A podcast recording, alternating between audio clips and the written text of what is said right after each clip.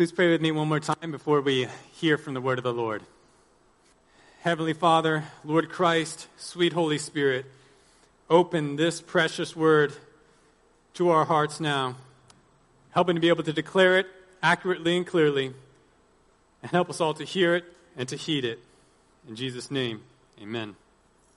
So, I was studying the passage for this week. I was thinking a lot about mankind's great drive to understand and explain the world. Today it seems we have a science or field of study for nearly everything. Not just the traditional fields such as history, mathematics, or astronomy, but also non traditional fields such as sociology, forensics, linguistics. No doubt our quest to know and explain the world goes back to the way God made us. Genesis 1 tells us that God made man and woman, all of mankind, in his image. This included God putting a lesser version of his own intelligence and wisdom in us. God also commissioned that ancient pair and, by extension, us, their descendants, to rule the earth on God's behalf. Mankind was to fill the earth, subdue it, and even classify its creatures. This would require work, but also steady. So even today, despite man's fall into sin, we have inherited the creation mandate that drives us to learn about our world so that we can thrive in it and know how to steward it well. However, as we've already seen to some degree in our study of the book of Ecclesiastes, the fall has fundamentally changed our world and frustrated our ability to know it.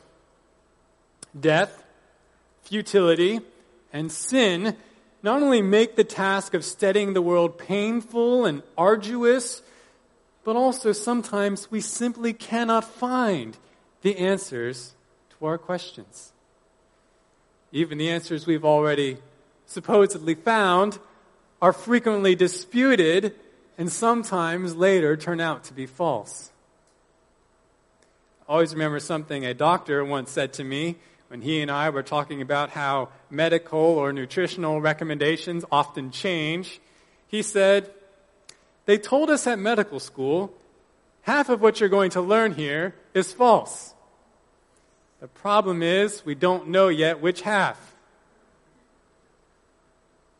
Also, remember something one of my seminary professors said about the study of archaeology. He said, Remember that only a fraction of the past material culture has survived. Of that, only a fraction has been identified and surveyed. Of that, only a fraction has actually been excavated. Of that, only a fraction has been examined. And of that, only a fraction has been published. We moderns think we know the ancient past, but really, we've only discovered a fraction of a fraction.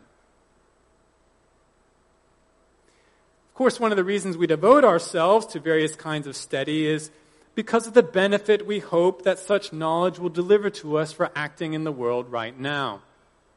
This, for example, has been one of the promises of the field of economics.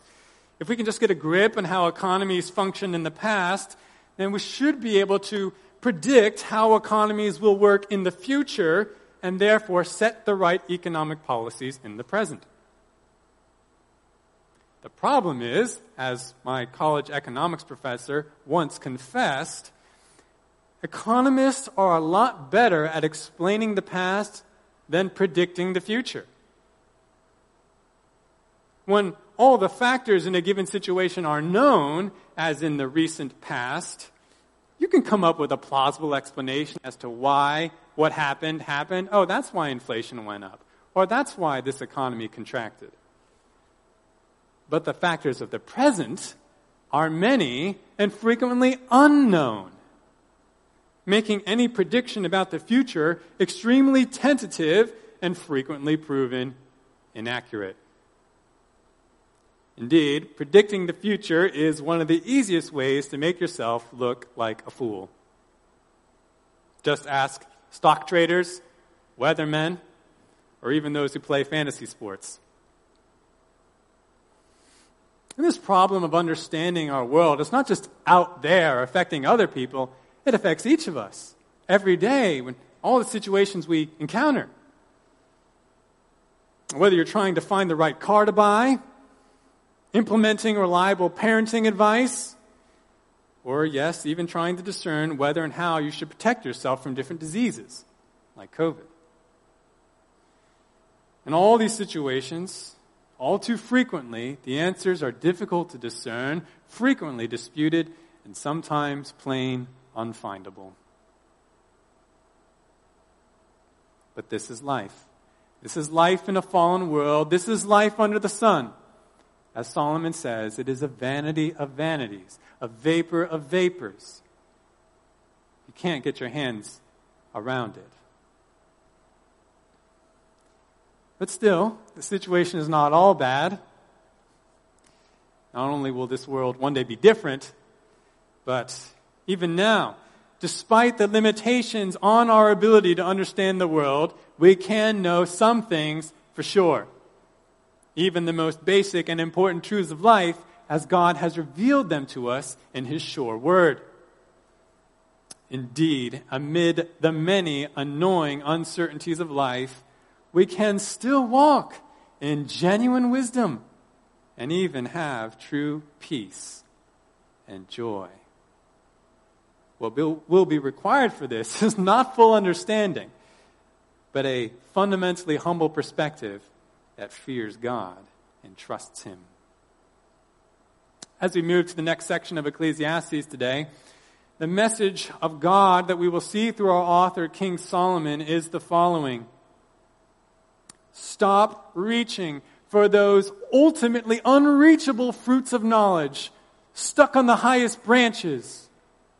But instead, take the low hanging fruit of wisdom and be blessed. That's where I get my title for the sermon today The Low Hanging Fruit of Wisdom, Part 1. If you haven't yet, please take your Bibles to open to the book of Ecclesiastes. Ecclesiastes chapter 7 is where we're at now. And we'll be looking at verses 23 to 29, or rather start looking at those verses. Ecclesiastes 7. If you're using the Pew Bible, you can find our passage on page 675. It's also in the bulletin.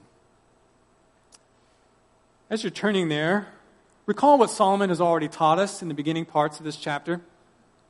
In the poem of chapter 7, verses 1 to 14, which really serves as the introduction to the second half of the book of Ecclesiastes, Solomon taught us that while wisdom is not ultimate, it's not the way to unlock the secrets of the world and how to succeed in every situation, it is the best way to live life.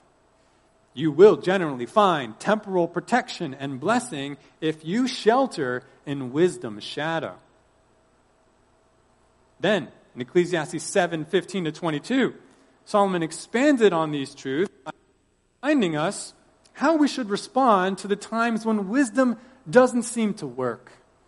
Because we will encounter those times. Sometimes you do everything right, you act wisely, but you still suffer. You still encounter tragedy. And sometimes people who should act wisely and righteously around you in your life, they don't. And you're included in that. But when you encounter those situations, Solomon tells us, don't give up, don't despair, don't simply yield yourself over to sin and foolishness. Fear God. Keep calm and carry on. Our new section of texts fits within this same theme of taking hold of wisdom's benefits while acknowledging its limitations for this life.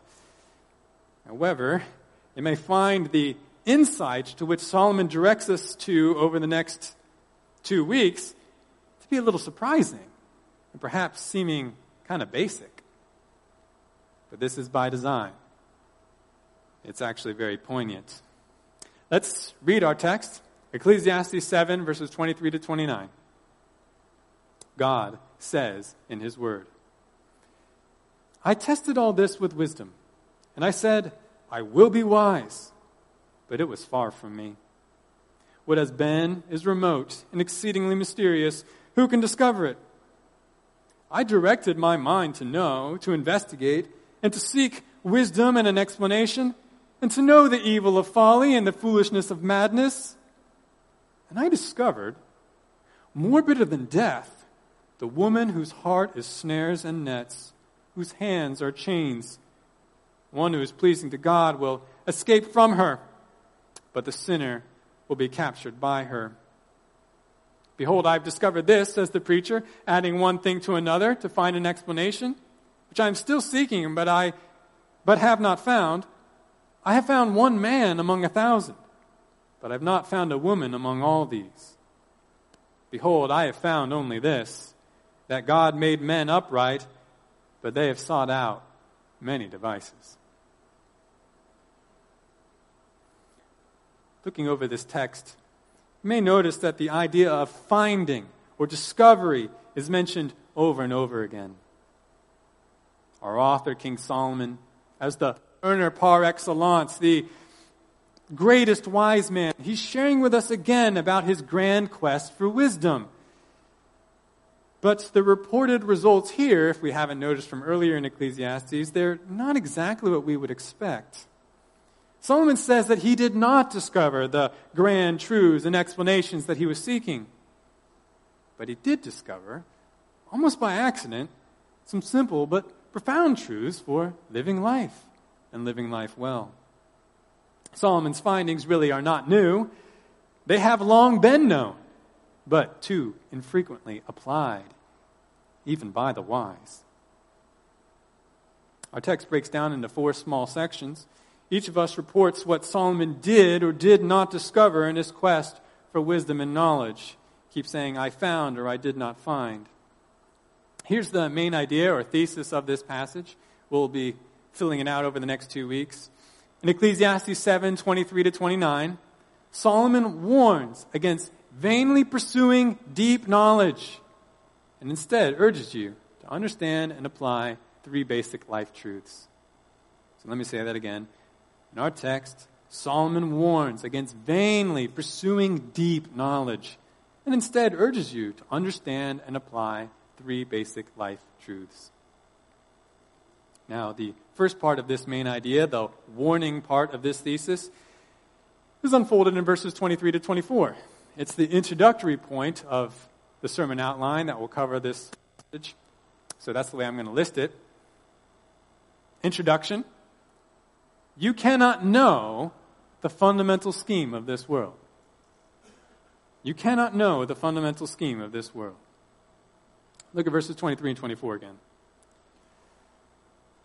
I tested all this with wisdom, and I said, I will be wise. But it was far from me. What has been is remote and exceedingly mysterious. Who can discover it? Right away in these verses, we face a little question. What is the this that Solomon says he has tested by wisdom? Verse 23. Often, the word this is a pronoun used to refer to something that came before. But sometimes a writer will use the word this to refer to what they're about to say. Which way is Solomon using the word this? Many commentators think it's actually both. He's talking about both what came before and what comes after. And I'm inclined to agree. Solomon says, Friends, everything I've just shared with you and everything I'm about to share with you, I've tested by wisdom. I've studied it carefully. I've used wisdom to verify it. Therefore, understand I know what I'm talking about. You can believe what I say. Well, that's encouraging. But then notice the next phrase. And I said, I will be wise. Wait a second. Didn't he just say that he was testing by wisdom? Well, yes. Solomon does already have a certain and great measure of wisdom, but he desired an even greater measure, a more complete knowledge. And there's something special about the verb phrasing here. You see, the New American Standard says, I will be wise. This is really all contained in one Hebrew verb, which is a cohortative verb. What's a cohortative verb? It's a verb that especially emphasizes commitment or determination. So Solomon in this verse is not just saying that he supposes that he will become wise in the future, but rather that he is determined to make himself so. I'm going to go all out to become the completely wise man. That sounds like a noble goal. And if anyone could attain it, it would be Solomon, given a divine blessing of wisdom, an incredible mind, an abundance of resources, peace all around him in his time. Yet notice how quickly Solomon declares the outcome of his quest for wisdom. We've seen this before in Ecclesiastes, but he's reminding us at the end of the verse I said I will be wise, but it, that is wisdom, was far from me. Now, again, we might ask, I thought Solomon just said he had wisdom. Well, Solomon does have a certain amount of wisdom. He is a wise man, but he wants that consummate wisdom. Wisdom fully uh, wisdom enough to fully explain the world and how to act in it perfectly in every situation. But that wisdom, that higher level of wisdom, Solomon says, it was far from me. Not only did I not find it, I wasn't even close. And why? Well, look at the first sentence in verse 24. What has been is remote and exceedingly mysterious word translated remote here is the same word Solomon just used at the end of verse 23. It's the word for far. Wisdom was far from me, Solomon says, because what has been, the past, it was far away also. That, what has been is distant, remote, inaccessible. Literally, or Solomon also calls what has been exceedingly mysterious, which is literally deep, deep. And in Hebrew, anytime the same word is used twice in a row, the meaning is intensified. So deep, deep translates to incredibly deep or exceedingly mysterious, as our translation puts it. Solomon says, You simply cannot discover all that happened in the past. It is too deep to reach. Now, to this, a modern person might say, But look at all we've discovered about the past. We've done so many archaeological digs. We have all these surviving manuscripts of ancient texts. We have radiometric dating. Surely, given enough time, we can recover all that's happened in the past. But this is actually terribly naive. We have discovered a lot about the past, it's true. But there's so much we have not discovered and can really never discover. So much of the past simply has not survived. It's been destroyed by war, by natural disasters, or by the simple forces of decay. And as for our more newfangled methods of research like radiocarbon dating, radiometric dating, these only output useful data if the correct assumptions are input. If you want to know about some past time and use this research method to discover about it, you need to account for the unique conditions of that past time and place. Otherwise, those radiometric measurements are not useful. But how can we know those conditions when no one and nothing has survived to reliably tell us what those conditions were? We can make educated guesses, we can make estimates, but who can say for certain whether those guesses are correct? Thus, the further back in history we go, the less reliable our assumptions and conclusions. This, by the way, is why origin science, as practiced today, has very limited value. Many scientists will make bold declarations about the age of the earth, the formation of the earth's terrain, and the evolutionary origin of animals when they don't really know what the conditions were like in the past.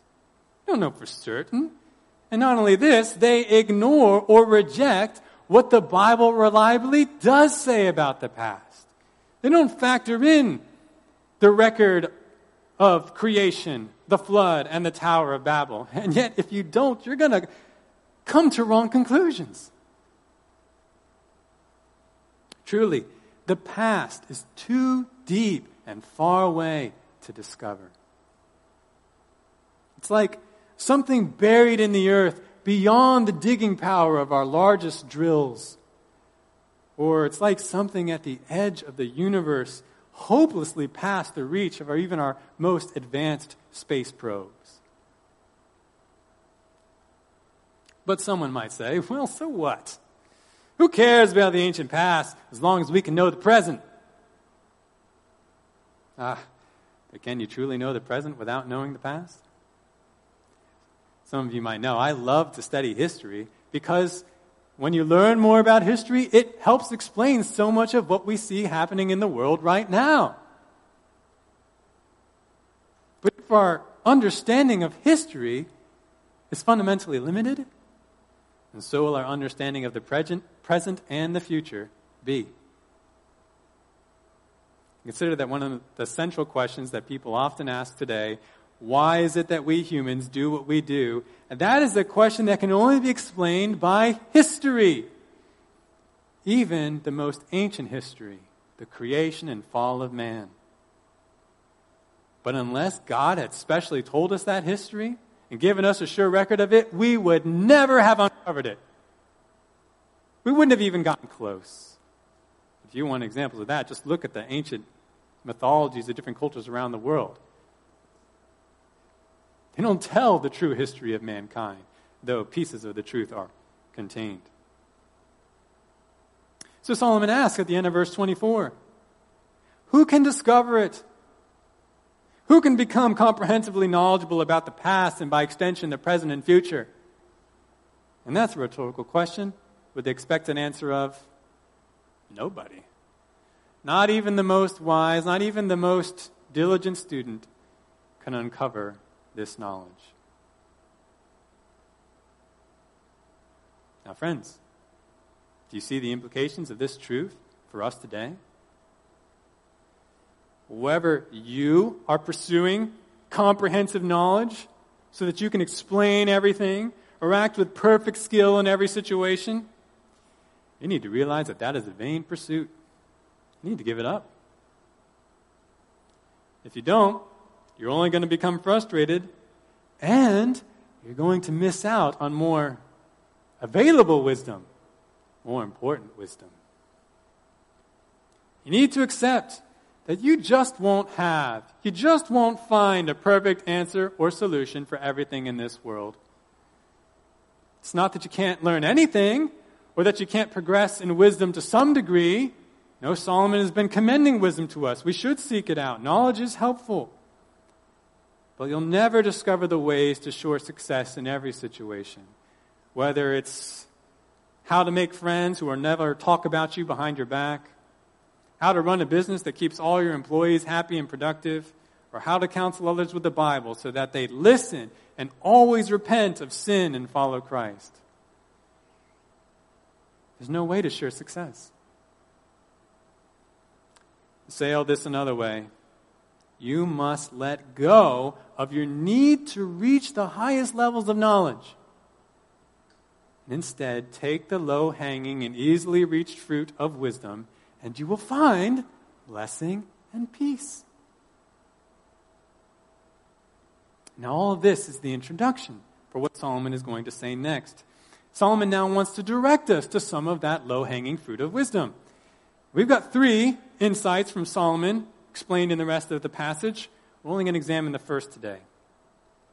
Solomon says, instead of vainly pursuing deep knowledge, the first basic life truth that you must understand and apply, well, it appears in verses 25 and 26.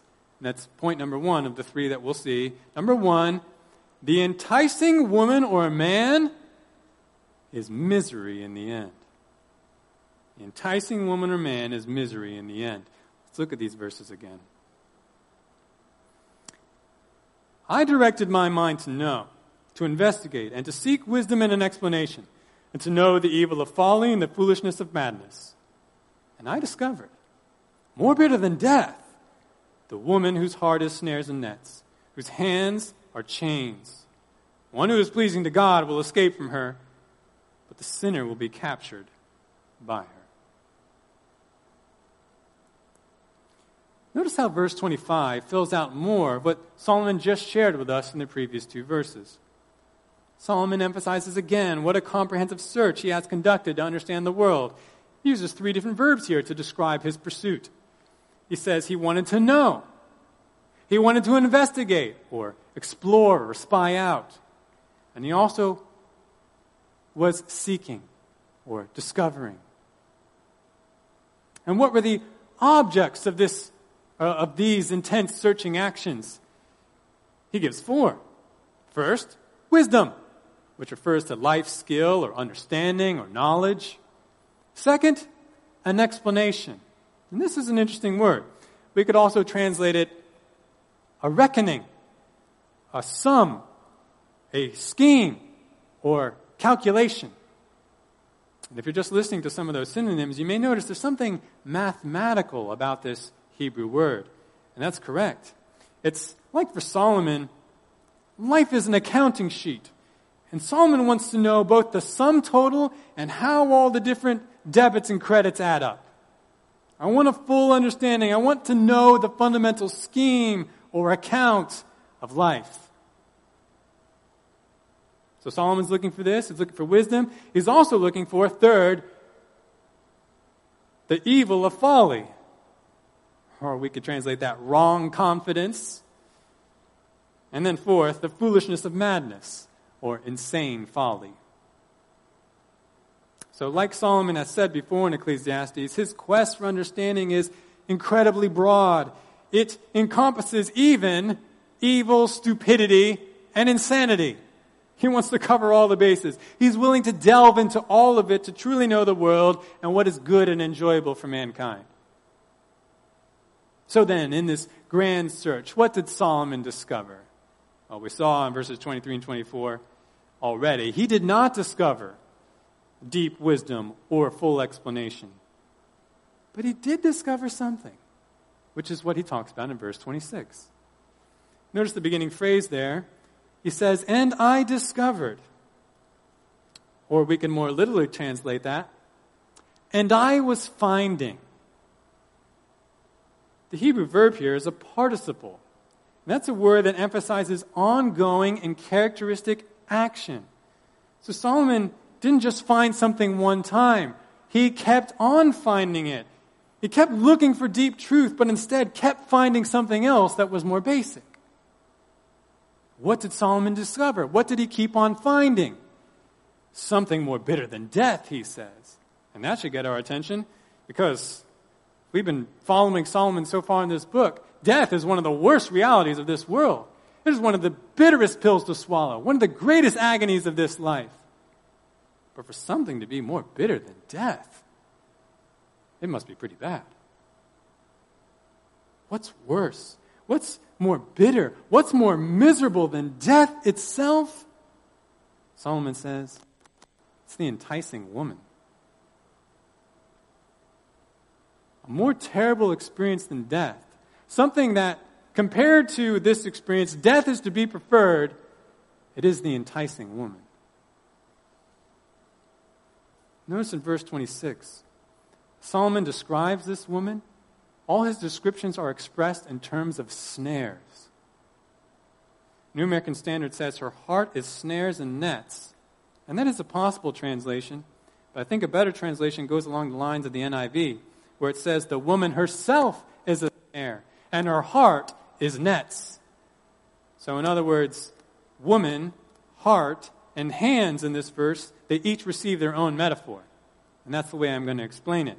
Let's briefly consider each metaphor.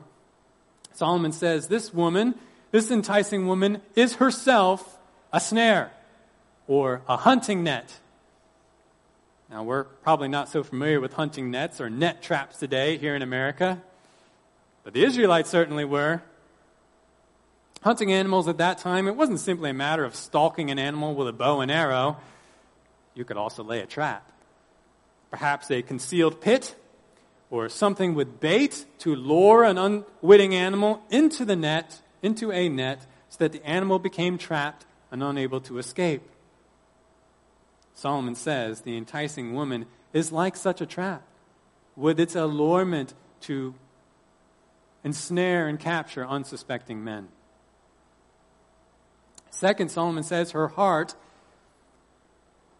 is nets, or more specifically, drag nets. There were different kind of nets at that time. Drag nets were nets that were often used for fishing, and they're actually still used today. Very effective. Their use today has to be regulated so that they don't deplete the population of fish in lakes and other bodies of water. How did a drag net work? Well, it's pretty simple. You cast this very wide net some distance from the shore. And enough, not too far, you want the net to span from the water surface to the bottom of the lake. There are floats on top and there are weights on the bottom. So it's basically this wall that totally covers that body of water or that section of water. Once you cast it, you then walk and drag the net toward the shore so that every fish in its path is either caught in the net or driven forward, driven towards the shore.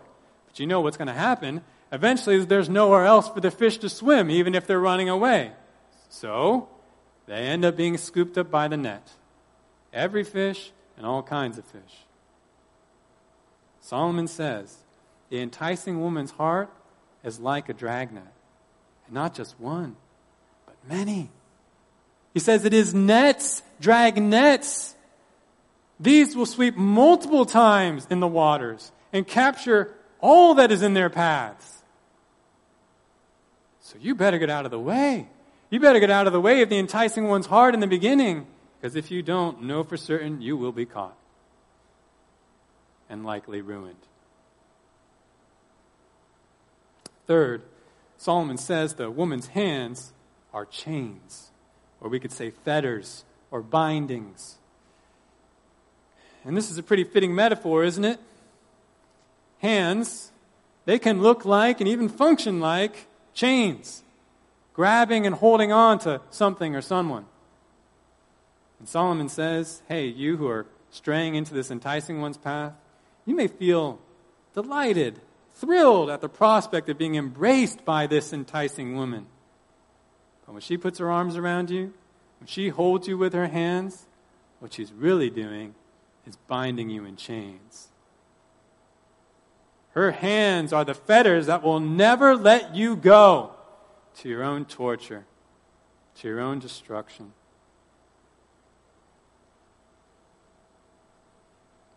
With such descriptions, we can quickly understand that this enticing woman is incredibly dangerous. She's a true femme fatale. But who exactly is she? Some say that Solomon speaks metaphorically here about Lady Folly. That is, the seducing power of sinful foolishness itself. And while the descriptions of verse 26 would fit any kind of tempting sin, the mention of actual men and women in verse 27 leads me to believe that verse 26 is about real women. But which women? Really? Any enticing but forbidden woman. She may be behind a screen. She may be in your imagination. She may be a stranger. She may be someone you know well. But whoever she is, she is forbidden to you. She is not the one to whom God has joined you together in the covenant of marriage. You have no right to her.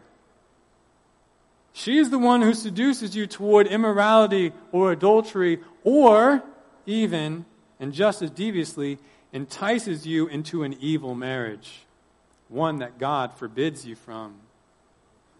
After all, consider the history of Israel and even Solomon's own life. Who were the forbidden women? brought them down. Not primarily adulterers or fornicators, but women who intermarried women who followed other gods. These were forbidden to the people of Israel, but they didn't listen to God. And the same was true of Solomon. They led the people away from God and led them into judgment. And by the way, this wisdom from Solomon doesn't just apply to men who are facing enticing women. I mean, Solomon's a man and he's speaking to an original audience of primarily men, so that's the way he formulates this teaching here, but the principle also applies in the reverse. This truth applies to women who also face enticing and devious men. You ladies, it doesn't matter how handsome, how charming, how kind a boy or a man is, if he's a forbidden man enticing you towards sin, don't fall for his trap. Really, Solomon's speaking to all of us and telling us, friends, do not be naive. Do not believe that you're the exception, that you can handle the wily seducer and the seductress. Oh, yeah, yeah, I know their tricks. I can handle it. Don't tell yourself, hey, I kind of enjoy the thrill. So I'll get close to immorality, but I won't go over the line. Or, I know I shouldn't be spending time with him when he's already married and I'm starting to develop feelings for him, but he's a Christian, so nothing bad will happen. Or, I know she's not a Christian, but dating's not the same as marriage, right? I'll still make sure I won't marry her. Friends, if you're thinking along those lines in your life, you got to recognize that is stupidity. That is utter foolishness. That is ignoring the basic wisdom of God. And you know what the result of that kind of living and thinking is? It's falling into a trap. And once you are caught, you will find it very difficult, painful, and nigh impossible to escape. I remember talking to a pastor one time who was one of the leaders in a large church.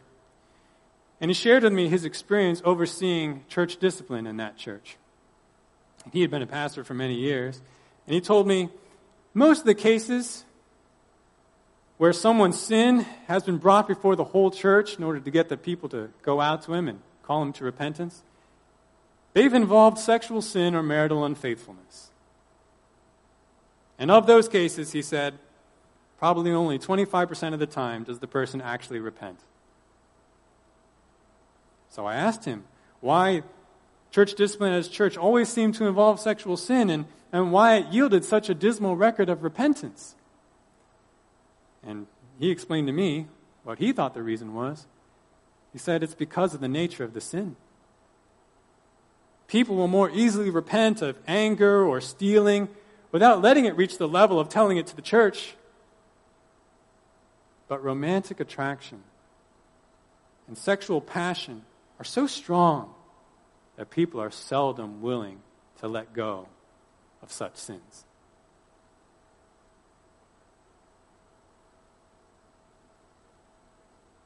So, friends, this is why we must listen to the words of Solomon here and not continue to walk naively. One of the reasons why seducers are so successful is because the victims do not heed the danger. They don't get out of the way, and so they're ensnared.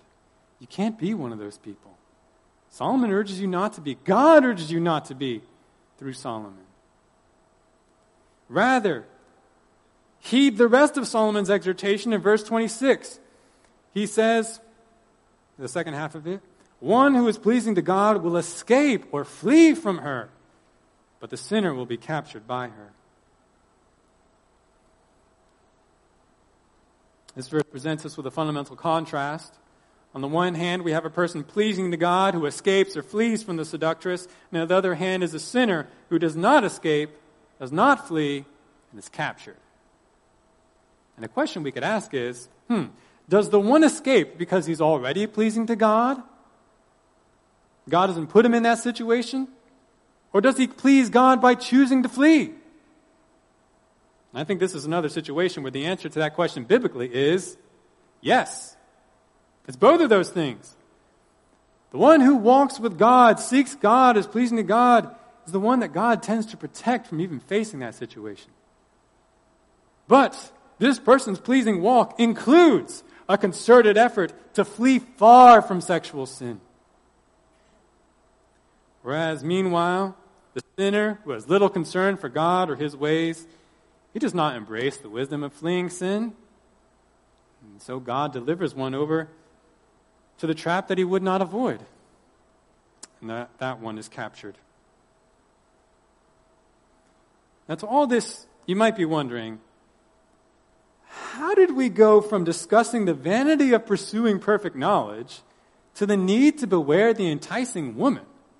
I mean, that kind of seemed like a random left turn, right?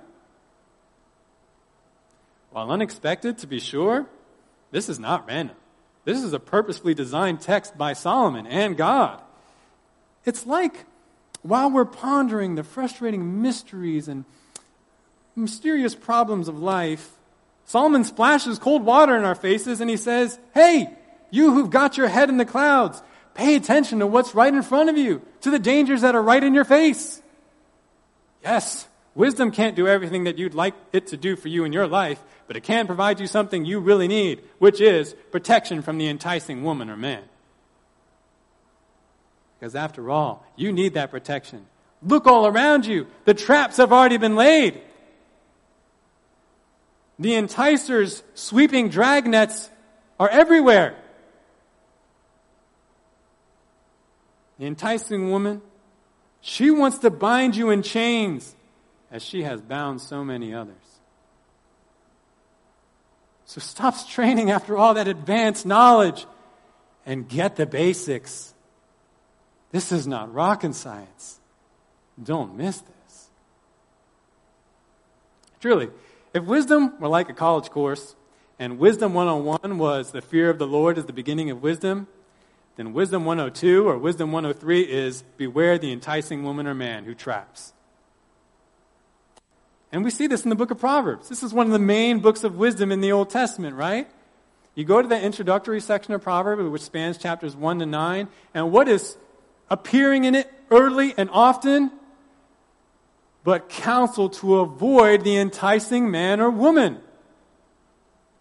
I'll give you some examples. Proverbs 2:16 Solomon urges his sons to seek the protection of wisdom why? To deliver you from the strange woman and from the adulteress who flatters with her words. Proverbs 5 gives an extended treatment of the need to beware the strange woman and instead embrace God's good portion for a person, especially at that time and for many of us today, a wife in covenant. I won't quote the whole chapter for you, but listen to Proverbs 5, verses 3 to 8. Proverbs 5, 3 to 8. Solomon says, For the lips of an adulteress drip honey and smoother than oil is her speech. But in the end, she is bitter as wormwood, sharp as a two edged sword. Her feet go down to death. Her steps take hold of Sheol or the grave. She does not ponder the path of life. Her ways are unstable. She does not know it. Now then, my sons, listen to me and do not depart from the words of my mouth. Keep your way far from her and do not go near the door of her house. It's the same counsel again and again. Proverbs 6:26 to give you another example. Solomon says, "For on account of a harlot one is reduced to a loaf of bread, and an adulteress hunts for the precious life." You need to reorient your vision when you see or you encounter that enticing woman or man. It's seems so good. Oh, yeah, this is going to be great. This is going to be good for me. No, you need to see that person as a huntress in a trap. They want to kill you, they want to destroy your life. Maybe they don't even realize it, but that's the way they're being used by the evil one. Proverbs 7, I'll give you one more example. Proverbs 7 provides a cautionary tale about a naive one who was ensnared by an adulteress like an ox that went to its own slaughter. Listen to the application section of that passage. Solomon writes, Proverbs 7, verses 24 to 27. Now, therefore, my sons, listen to me and pay attention to the words of my mouth.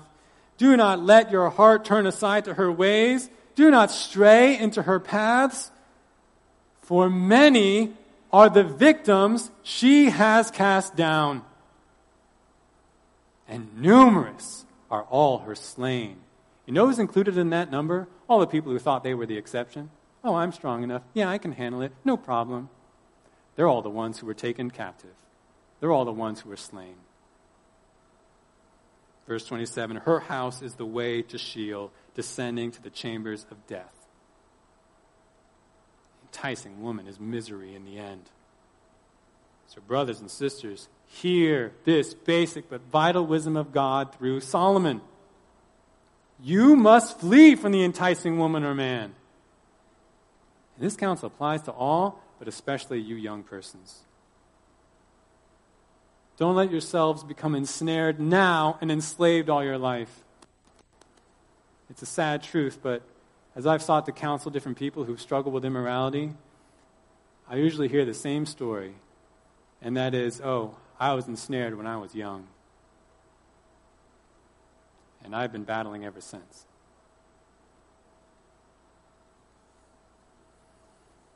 Brethren, we cannot rationalize. We cannot compromise. But we must flee like our lives depend on it because you know what? They do. Immorality, even marrying an unbeliever, those aren't unpardonable sins. But there's a reason that Solomon says in our passage that being captured by the forbidden woman or man is more bitter than death. It will bring abundant ruin and regret and sorrow into your life. Say, oh, how do I know? I got to try it out. God's telling you. Don't learn the hard way. Listen from someone who made that mistake over and over again, which is what Solomon did. Care about your life enough to flee from the enticing woman, but not just your life now. Solomon doesn't really get into it in our passage, but the rest of the scriptures, especially in the New Testament, they make clear that unrepentant immorality is something that will put you under God's burning wrath forever. He's a holy God. He's a good God. He loves the way He designed marriage. He loves the covenant commitment, even in sexual expression in marriage. But when people deface that design, twist that design, go beyond the bounds of that design, God hates it. And He will bring judgment on those who do so. The scriptures say this. Hebrews 13:4. Hebrews 13:4. Marriage is to be held in honor among all, and the marriage bed is to be undefiled. For fornicators and adulterers, God will judge. Therefore, the exhortation is 1 Corinthians 6:18, flee immorality. And 1 Corinthians 6:20, glorify God in your body instead. You can use your body for good, don't use it for evil. And this requires radical action. Matthew 5, Matthew 5 verses 27 to 30. Jesus says, You've heard that it was said, you shall not commit adultery. But I say to you that everyone who looks at a woman with lust for her has already committed adultery with her in his heart. If your right eye makes you stumble, tear it out and throw it from you. Get it far away. For it is better for you to lose one of the parts of your body than for your whole body to be thrown into hell. Or if your right hand makes you stumble, cut it off and throw it from you. For it is better for you to lose one of the parts of your body than for your whole body to go into hell. Brethren, it is a sobering truth but I fear that there will be many who are kept out of the kingdom of heaven and suffer hell forever because they were not willing to give up the forbidden woman or the forbidden man.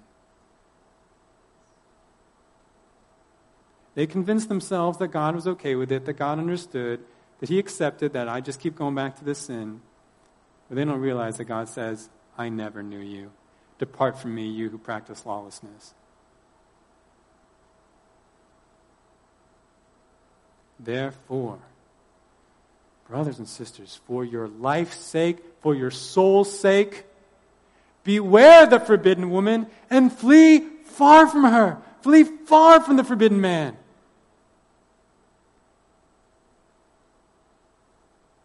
But perhaps one of you will say, Pastor Dave,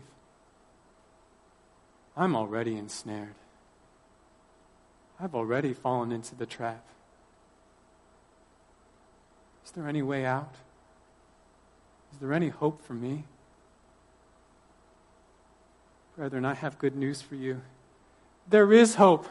There is hope, but it's only found in Jesus Christ. You remember that story from the Old Testament where venomous serpents came upon the Israelites while they were in the wilderness because of their sin, and many of them were bitten, and that's, that venom was going to kill them, but God made a way of escape. He says, Moses, put up this bronze serpent so that anyone who looks to it, they'll be saved. They'll be healed, and that venom won't destroy them. It's the same for you. Those of you who have poisoned your life by yielding to the adulteress, by not listening to wisdom and staying far from her, the forbidden woman or man, if you will look to Christ, He can heal you. He can deliver you. But you must look to him in true repentance and faith. And that's the testimony of many in this church. Some of us have come out of a past of sexual sin, even bondage to the forbidden woman or man. But Christ saved us, not only from the power, or rather the penalty of sin, which is hell forever, but from the dominating power of it in our lives. Christ did that. And He can do that for you, but you must repent and run from that sin. You must flee. You must go all out. You must have no quarter against that sin because it is so ensnaring. If you say, well, you know, I'll try, that's not going to be good enough. That's not true repentance. Jesus demanded radical action. If you truly if are repenting and believing, you must be willing to cut off your own hand and gouge out your own eye, which are metaphors, but saying, There's nothing in my life I'm not willing to give up so that I can be free from this and have Christ. That's what you've got to do. You've got to flee. You've got to flee with more urgency than Lot and his daughters were fleeing out of the city of Sodom. Destruction was coming upon that city, and the angel told them, Run and don't look back. Because if you look back, you might linger and be destroyed. There's a section of the book Pilgrim's Progress by John Bunyan, which really sticks in my mind along these same lines. Christian, the protagonist in that book, is getting away from the city of destruction. He's come to understand, I'm doomed if I stay here. And he starts to leave, but then his friends and his family start to entice him back. They say, Wait, no, come back. We love you. Please come back. And what does he do? He puts his fingers in his ears and he just starts shouting to himself, Life, life, eternal life. That's what he said. I have to focus on that because if I don't remind myself of that continually, I'll go back. It's the same for you. It's the same for any of you who might be already ensnared or in danger of becoming ensnared. You need to set your eyes on Christ. You need to set your eyes on eternal life and flee. Flee like your life depended on it, like your soul depended on it, because it does. But don't flee alone. This isn't something that you're supposed to go through alone. God gave you the church. God gave you allies in the church, others who have come out of that snare or can help you come out. It's been my own personal experience as I've tried to counsel different people who struggle with immorality that they do not find victory until they enlist the help of someone else. I'm not saying that that's required in every situation, but I say that if you are struggling and you're not getting someone's help, you're a fool. Because God gave you that resource. If you really want victory, then you'll say, Give me everything. Give me everything that'll help me. I've got to get away from this ensnaring woman. God gave you the church. Take advantage of that resource. Find another mature brother or sister in this congregation and say, hey, I think I've been entrapped by the forbidden woman. Can you help me? Say, oh, but I'll be so ashamed. I'll be so embarrassed. Do you want life? Do you want wisdom? It's worth it, friends.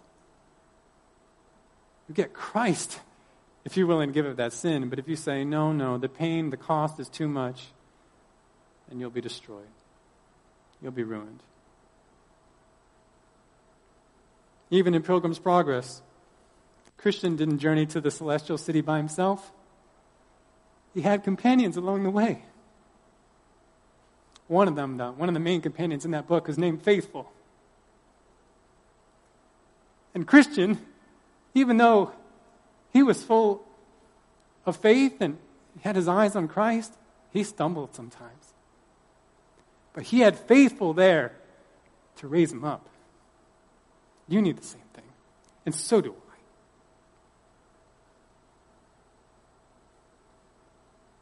This is the first basic truth that Solomon wants us to understand and apply.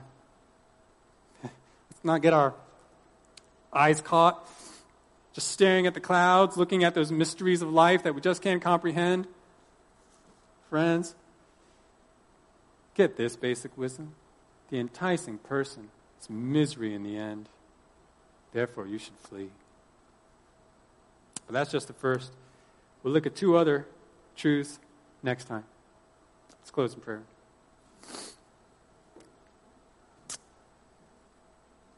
God, we thank you. God of wisdom, God of love, we thank you for the wisdom of this passage. It's maybe not what we expected. Our minds are concerned with various theological and life questions that are so deep, and we say, How am I ever going to figure this out? But God, you say, Why don't you pay attention to those more basic things and get those first? Lord, we need that wake up call. Lord, for any in this congregation who are in danger of being ensnared by the forbidden man or the forbidden woman, who are playing around with the enticements, Lord, cause them to heed your wisdom. Help them to run. For those, Lord, who are already ensnared, help them to humble themselves before you and to go all out by faith and say, I want Christ and life, not this passing pleasure and death. Lord, we know our responsibility. We are called to act in wisdom, and you are gracious to give us that wisdom. And yet, God, we also know that unless you graciously are intervening, all our efforts are for nothing. So, God, please intervene, even among this people, among those who have heard your word today. It's no accident that they've heard it. Lord, cause your people to embrace your wisdom and find life. Not just blessing for this world, but life forever with you. In Jesus' name, amen.